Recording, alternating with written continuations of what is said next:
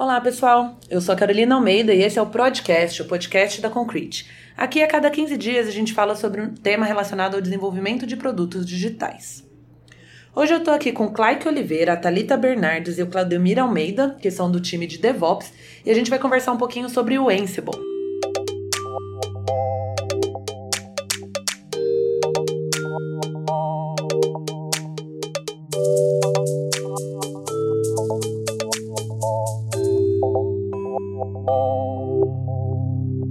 Antes de começar, eu queria que vocês se apresentassem, contassem aí desde quando vocês estão na Concrete, qual é a experiência de vocês com Ansible. Vamos lá? Bom, meu nome é Thalita, sou DevOps faz uns seis, sete meses, estou na Concrete há uns três meses e trabalho bastante com Ansible, vários projetos, várias é, automatizações que a gente já fez por aqui, os projetos que a gente se encontra. Legal. Claudemir? Meu nome é Claudemir, estou quase um ano na Concrete, vou fazer um ano no ano, mês que vem. Eu trabalho com tecnologia há mais de quinze anos e trabalho com Ansible já faz mais de três anos e adoro, amo o que eu, o que eu faço. Legal. Aqui na Concrete. Claick? Bom, meu nome é Claick, já participei... Vocês já conhecem o Claick, que ele está aqui todo o podcast, mas vamos lá. Já participei de alguns podcasts, estou aqui na, na Concrete de novo, né, explicando quase um ano já. E, cara, eu uso o Ansible faz um tempo, só não uso para fazer café porque a máquina não tem S S H. Muito bom. Então vamos começar explicando o que, que é esse tal de Ansible. Como é que ele vive, o que, que ele come, como ele sobrevive, vamos lá. Um pouquinho antes, Carol, tipo, só falar, a, a Concrete é bem famosa por ter os projetos ágeis, né? Então, uhum. a gente já falou nos outros podcasts, na parte de DevOps. E agora, voltando um pouquinho do assunto, assim, de orquestração, automação, a gente decidiu puxar esse podcast sobre Ansible. É, então, um, um dos fatores que a Concrete consegue entregar rápido, consegue atingir os objetivos em questão de subir infraestrutura, enfim, é a utilização de algumas ferramentas. E acho que a galera que, que utiliza mais, assim, a galera de DevOps aqui da Concrete é o Ansible. E aí a gente decidiu esse assunto. Aí trouxe... Por do... que que vocês usam? É pra isso aí. Quê? Com o que, que a gente consegue fazer com ele? Então, o Ansible, a parte legal do Ansible é que ele, ele, não tem, ele é agentless, né? Ele não usa agente no, no servidor remoto. Então, a gente não precisa ter nada instalado no servidor que a gente vai fazer a automação. Então, dentro do nosso próprio desktop, a gente instala o Ansible na nossa máquina e na máquina remota, tendo acesso ao S S H, a gente consegue fazer toda a instalação dos pacotes remotamente. Então, isso ajuda bastante. Entendi. Mais alguma coisa? A gente faz a gerência de configuração, não só a instalação também, mas se necessário subir, subir a própria infraestrutura mesmo, certinho, ele também consegue fazer isso a partir dos módulos que ele tem. Ah, é, tipo, pensando desse lado, assim, a forma que o Claudemir falou de funcionamento, depois mais pra frente a gente fala de alguns outros tipos, mas até voltando um pouquinho, assim, é, tentar falar um pouco sobre ele, assim. Então, é, o Ansible não é uma ferramenta tão velha e também não é tão nova.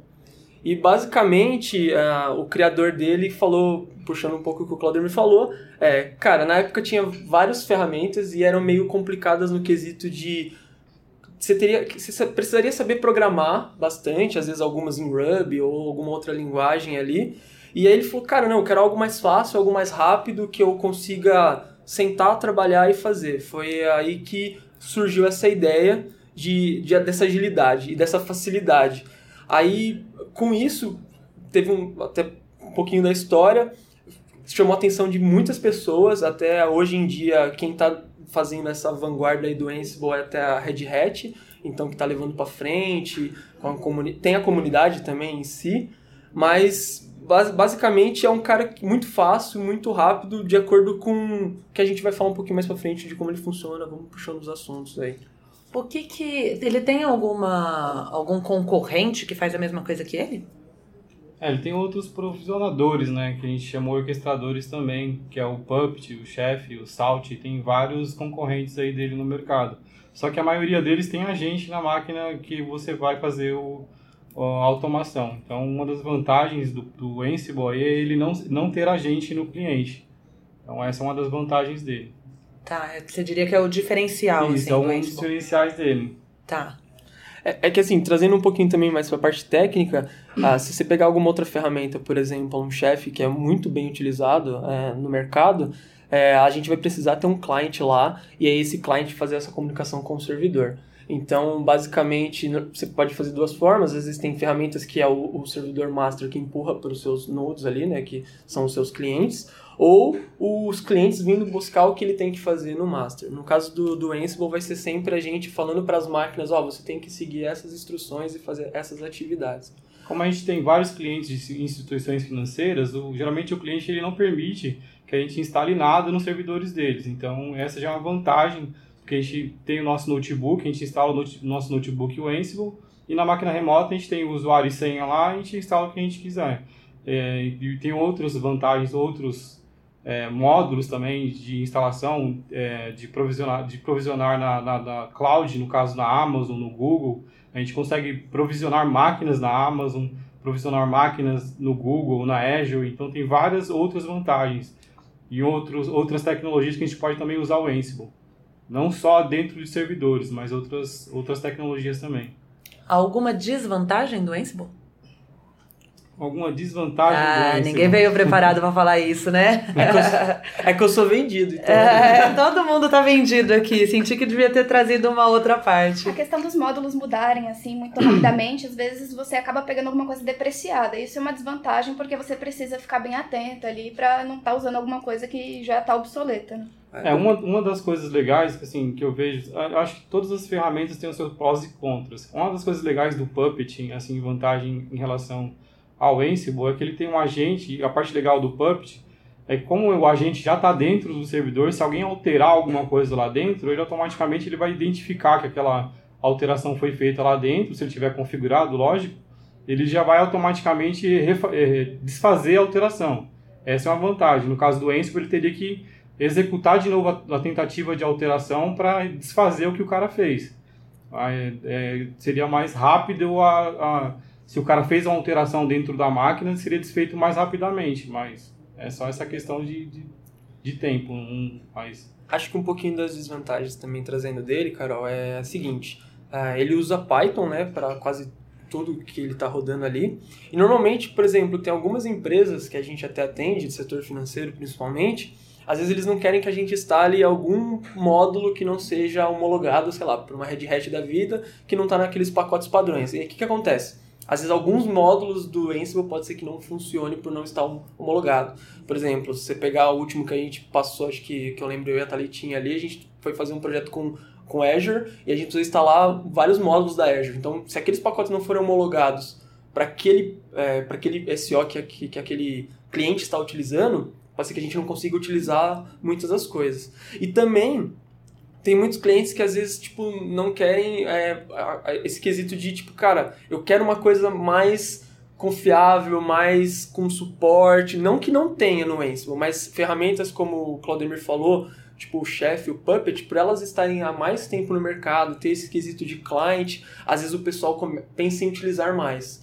Então, com esse lance que ele falou de, de potência, né, de sempre garantir que, aquele, que aquela a configuração ou aquele código, enfim, esteja, não, não, não, é, não, não for alterado, então a gente consegue garantir mais automaticamente. Não que não seja possível com Ansible. Com Ansible você vai ter que fazer diferente.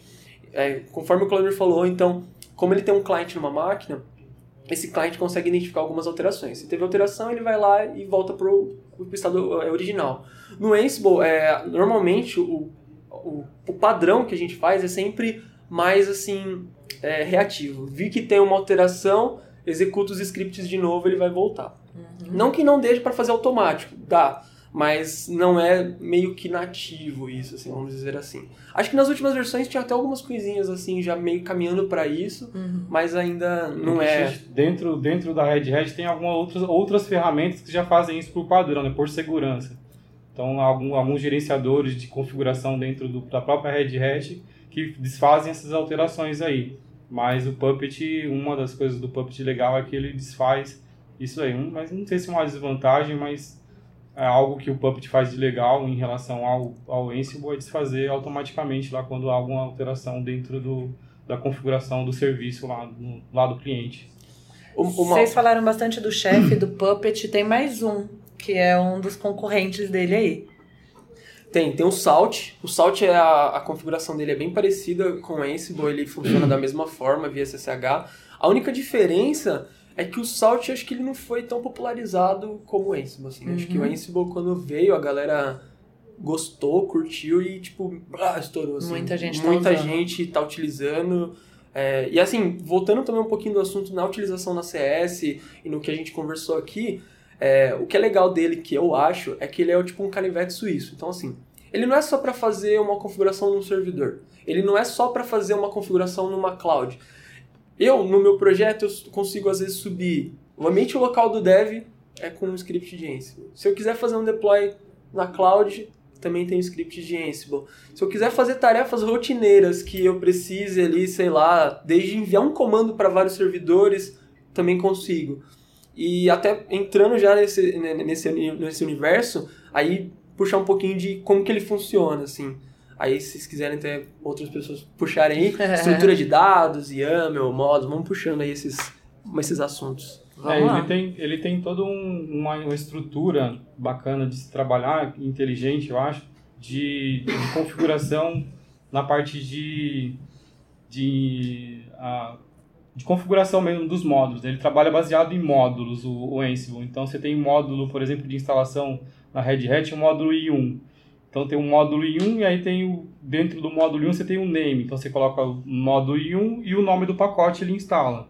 Tem o módulo shell, você executa o módulo shell e o, e o, o shell script que você quer executar. Então, tem vários parâmetros dentro de um arquivo YAML, onde você coloca todos os módulos alinhados dentro de um arquivo YAML. Aí você coloca N, N módulos dentro dele e ele vai executando um a um de maneira serial ou de maneira paralela, aí você configura ele dentro do Ansible a forma com que você quer executar. E aí você pode executar ele num arquivo só, que a gente chama de playbook, você executa num arquivo só, que não é uma maneira adequada de se fazer, né? Mas dá para fazer, você pode fazer num arquivo só, ou você organiza isso numa estrutura chamada de roles. Então dentro dessas roles, você organiza os seus playbooks de forma com que você se organize para ter uma estrutura que você possa repro- reaproveitar o seu código.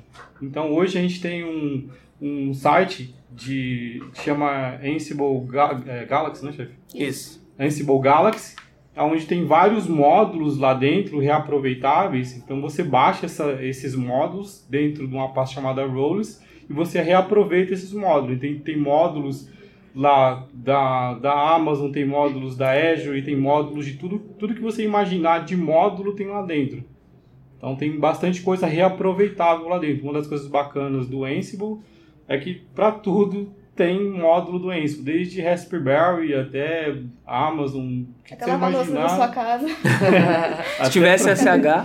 Se tivesse até para geladeira tem lá um módulo Ansible para você executar lá dentro. Tem tudo lá dentro, tudo que você imaginar dá para fazer. Ele é altamente customizável também. Dá para você fazer plugin para ele em Python, em Bash, dá para você fazer plugin de tudo que é jeito. De... Em, em Ruby, dá para você fazer e colocar dentro dele, ele tem os parâmetros lá que ele exige para os plugins, e aí você pode usar. E uma das coisas legais também que tem dentro do Ansible é a parte de template. Então você tem um arquivo de configuração, em vez de você, dentro do, do, do módulo, você fazer um arquivo puro, você pega um exemplo de arquivo de configuração, faz um template, e baseado nesse arquivo de configuração, você pega algumas variáveis e injeta essas variáveis dentro desse arquivo e usa esse arquivo dentro do seu arquivo de configuração. E é bem bacana, bem fácil de usar. Tem várias outras coisas que, assim, como a gente não tem muito tempo, a gente não vai dar muito detalhes, assim, a gente meio que vem dar uma introdução rápida, assim, ao Ansible. A gente não... Se fosse falar de Ansible, a gente ia ficar falando aqui o dia todo. Os apaixonados por Ansible. É, é, não tem como falar muito assim. Eu, se pudesse falar, ia falar bastante tempo aqui, mas o tempo é curto. Eu só queria pontuar também é que o Galaxy, você pode criar sua conta lá e você mesmo criar uma role e disponibilizar isso para a comunidade. Pode ser reaproveitado depois por quem precisar aí dessa role, desde que esteja dentro do, da estrutura padrão dele certinho. Trazendo um uma pouquinho... coisa meio open source aí. Isso. Trazendo agora um pouquinho... mais comum. é, a questão do Galaxy aqui, a gente, aqui na Concrete, a gente pensa sempre estar tá reaproveitando código, enfim. Quando eles falaram, Carol, aqui no quesito de roles, no quesito, falaram, o chefe falou bastante coisa, no quesito, então vamos lá. A role, basicamente, é quando você aparta a, alguma configuração. Então vamos supor que aqui na Concrete a gente tenha ali uma configuração que é para subir um ambiente com Jenkins e Docker. Então a gente fez essas roles, uma para subir o Jenkins, uma para subir o Docker. E aí se eu quiser, por exemplo, eu estou no meu projeto, aí você vai ter um projeto novo, a Carol, falou, a Carol chegaram em mim e falou, pô, Claick, estou querendo subir o Docker e tal assim. Eu vou te passar essa pastinha do, das roles, né, que seriam aí, subir um dos dois, desses dois serviços que eu te falei, ou eu poderia fazer esse upload no Galaxy. Uhum. O Galaxy basicamente é como se fosse lá um Docker Hub, como se fosse um GitHub ali do, do Ansible. E aí como que funciona? Ele tem que estru- seguir uma estrutura padrão de pastas, que aí como o Jeff falou, aí, tem, aí existe várias pastas, não vou entrar em detalhes, mas basicamente as principais. Templates, que a gente vai colocar todos aqueles arquivos, que é assim, vamos supor que a gente tem uma configuração de um servidor web, um Apache da vida. Então, no servidor Apache, a gente tem a configuração dele padrão, e basicamente dentro dele a gente vai ter configurações como quantidade de processos abertos, memória, pasta de onde está os vhosts, enfim, várias configuraçõezinhas. Antigamente, quando a gente ia fazer uma instalação manual, a gente tinha que instalar, a gente pegava esse arquivo, beleza. Só que aí se eu quisesse fazer a instalação em outro cara, eu ia ter que fazer todos os processos manual, dar um Ctrl-C, Ctrl-V no arquivo. Quando a gente está falando de template, a gente fala assim, ó, quando for o ambiente de dev, aí pega o gancho que ele falou das variáveis, então a gente fala assim, a gente configura três arquivinhos, um para o ambiente de dev, um para o ambiente de homologação e um para o ambiente de produção. E aí a gente fala, essas máquinas X P T O aqui, zero um, zero dois, zero três, elas são devs. Quando o Ansible você for fazer deploy do Apache nessas máquinas, você vai usar esses arquivos de configuração. Então, quando você usa o template, ele vai pegar, a hora que ele for jogar o arquivo lá para dentro, ele vai substituir essas variávelzinhas de ambiente, e aí ele vai acabar configurando da forma certa, com um valor, com uma, enfim, aí uma string, um número, aí depende de cada, cada arquivo. Quando eu já for para o ambiente de homologação, ou A T, depende como o pessoal chama, a gente vai ter outras configurações. Quando for para produção, é outras Outra. configurações. Então ele te dá essa, essa facilidade de você ter um arquivo de configuração, ou seja, alguns arquivos de configuração, né, uma role específica, e aí você consegue estar tá fazendo o quê? Configurando vários ambientes. E aí ele tem outras coisas, por exemplo, ele pode pegar todas as máquinas do tipo CentOS, todas as máquinas do tipo Ubuntu, e ele aplicar configurações diferentes. Por exemplo, o Chef comentou... O Claudemir, né, que a gente chama ele de chefe aqui, o chefe comentou... Quem tá entendendo é, quem é o chefe. O chefe comentou do quesito de... É, do, do Y U M, do, da Red Hat.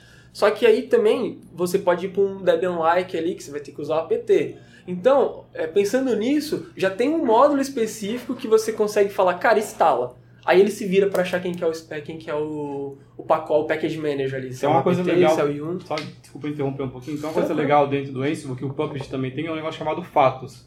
É, quando você executa o Ansible na máquina remota, ele pega algumas informações da máquina. Ele consegue pegar a distribuição que está executando, ele pega o I P da máquina remota, ele pega um monte de informação, e essas informações você também pode usar no seu playbook. Você pode usar no seu, no seu comandinho lá, nos seus módulos.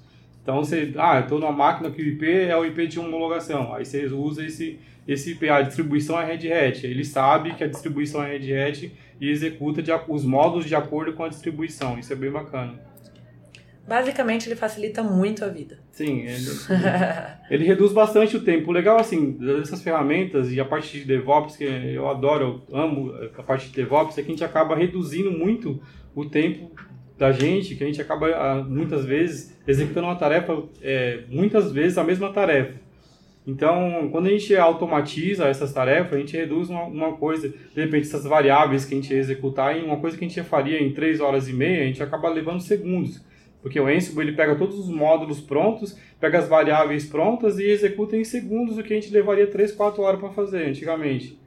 Então, ele, ele provisiona o ambiente inteiro, para ter uma ideia. Então, hoje com containers também, ele também trabalha com containers, trabalha com Kubernetes, trabalha com uma série de coisas, um monte de tecnologia que antigamente levaria semanas para fazer, em, em dias aí a gente acaba fazendo um ambiente inteiro, provendo um ambiente inteiro para o desenvolvedor aí, que é, facilita bastante a nossa vida de DevOps, a, a vida do desenvolvedor, a vida do, do, da pessoa de projetos, de todo mundo, do cliente, o cliente fica satisfeito, então é bacana pra caramba.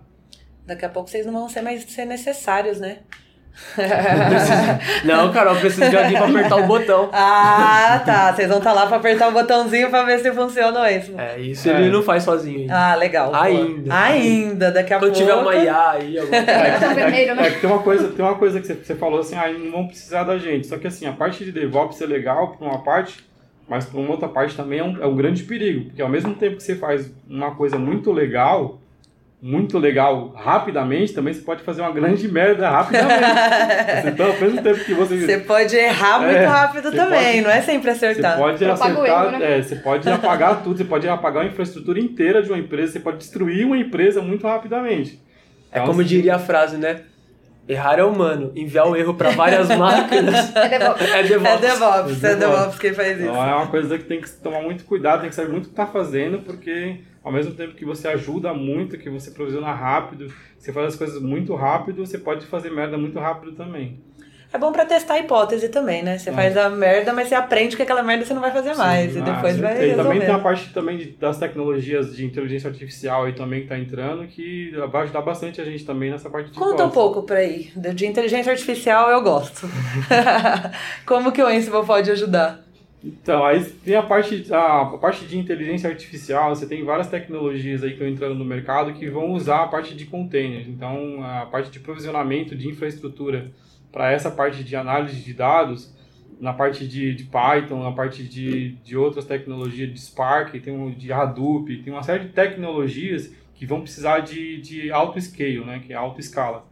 Então, a gente vai precisar de, de, de automatizar isso. Então, a gente vai precisar de, é, de colocar isso multi-cloud. Então, a gente não vai usar uma cloud só. Então, o custo é, de, de, de ter essa tecnologia é muito alto. Então, você tem a, é, várias estatísticas e para é, você ter manipulação dessas grandes informações, você precisa usar muito recurso. Então...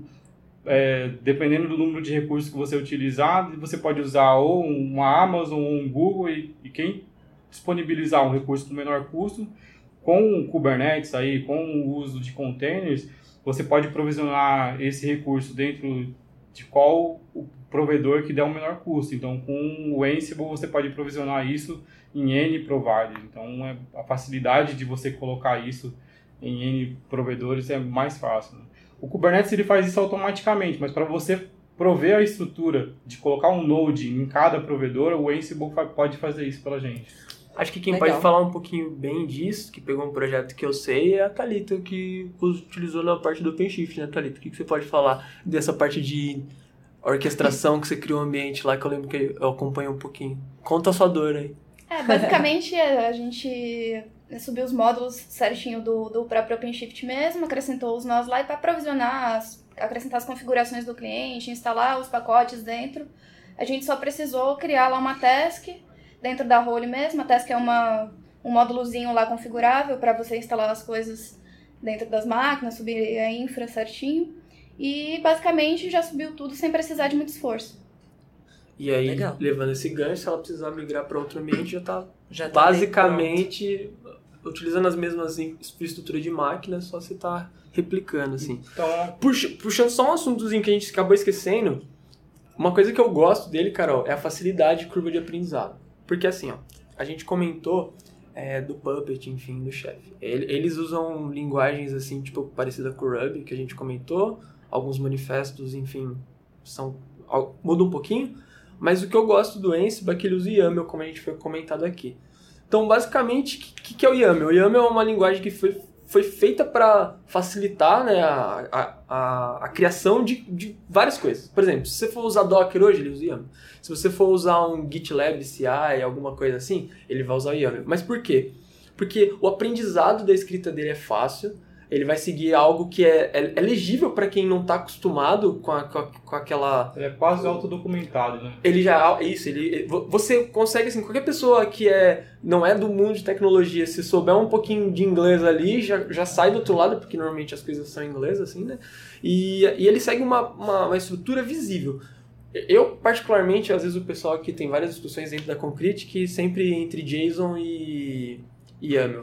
JSON eu não gosto tanto porque ele é carregado, tem muitas aspas, tem muita dois pontos, tem muito chaves, e aí você fica meio confuso. No YAML, ele, ele é totalmente indentado, então ele segue a estrutura de indentação. Então, você, a hora que você começa a ler, você sabe que aquilo é um bloquinho, que ele vai entrando para dentro, você sabe que aquilo lá está junto. E aí, qualquer pessoa que souber YAML e souber ler a documentação do, do, do Ansible, consegue trabalhar. A documentação deles é bem, bem pesada, assim. Pesada que eu falo é, cara, tudo que entra lá, de novo, tem na documentação, tem exemplos práticos, tem o quesito de, tipo, é, a... ajuda no quesito de assim, pô, eu não estou conseguindo fazer tal coisa, então você consegue achar na comunidade outros YAMLs da vida, outros playbooks, outras roles, enfim, outras tasks, e, e aí você consegue dar uma lidinha assim rápida, você já consegue entender e sair trabalhando aí com, com, com Ansible, assim. Muito bom. Voltando só um pouquinho no que eu tinha esquecido. Falando nisso, em documentação e etcétera, onde que a gente estuda? É, por onde a gente começa, se a gente quiser aprender. A Thalita falou aí que a gente tem que ficar ligadinho nas, nas novidades, porque ele lança um módulo novo e talvez dê errado. Como é que a gente fica atento a isso? Bom, a documentação oficial no ansible ponto com mesmo, você vai ter isso certinho. Se tiver depreciado, ele já até te explica. Até quando você estiver subindo as tasks ou subindo lá suas roles, ele vai falar se o módulo está depreciado ou não. E vai te dar uma solução, pedir para você acessar a documentação depois e tá alterando esse módulo para alguma outra coisa que seja compatível com a versão do momento. Legal. Ele tem um módulo de debug lá que ele te informa. Quando a saída do comando, quando você executa, ele fala se tá ok, se tá falha. Ele tem um módulo de checagem, ele checa o, o comando que você tá dando, se foi quantos, uh, quantos módulos foram ok, quantos módulos deram falha. Então tem todo um... uma estatística de tempo, de quanto tempo foi executado, em quantas máquinas foram executadas. Aí ele tem uma opção de re- é, reexecutar também algumas máquinas que falharam. Então, uma série de coisas legais aí. Então, uma coisa também que ele funciona em conjunto com várias ferramentas de C I também, com Jenkins, GitLab C I. A gente consegue é, funcionar ele em conjunto. E uma parte legal também que tem dentro do Ansible é que ele também tem umas interfaces gráficas.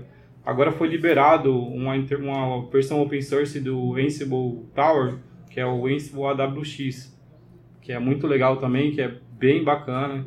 Tem o Foreman, tem algumas outras ferramentas também gráficas que é muito bacana de se trabalhar também. Faltou contar alguma coisa? Só voltando um pouquinho, fora estudar.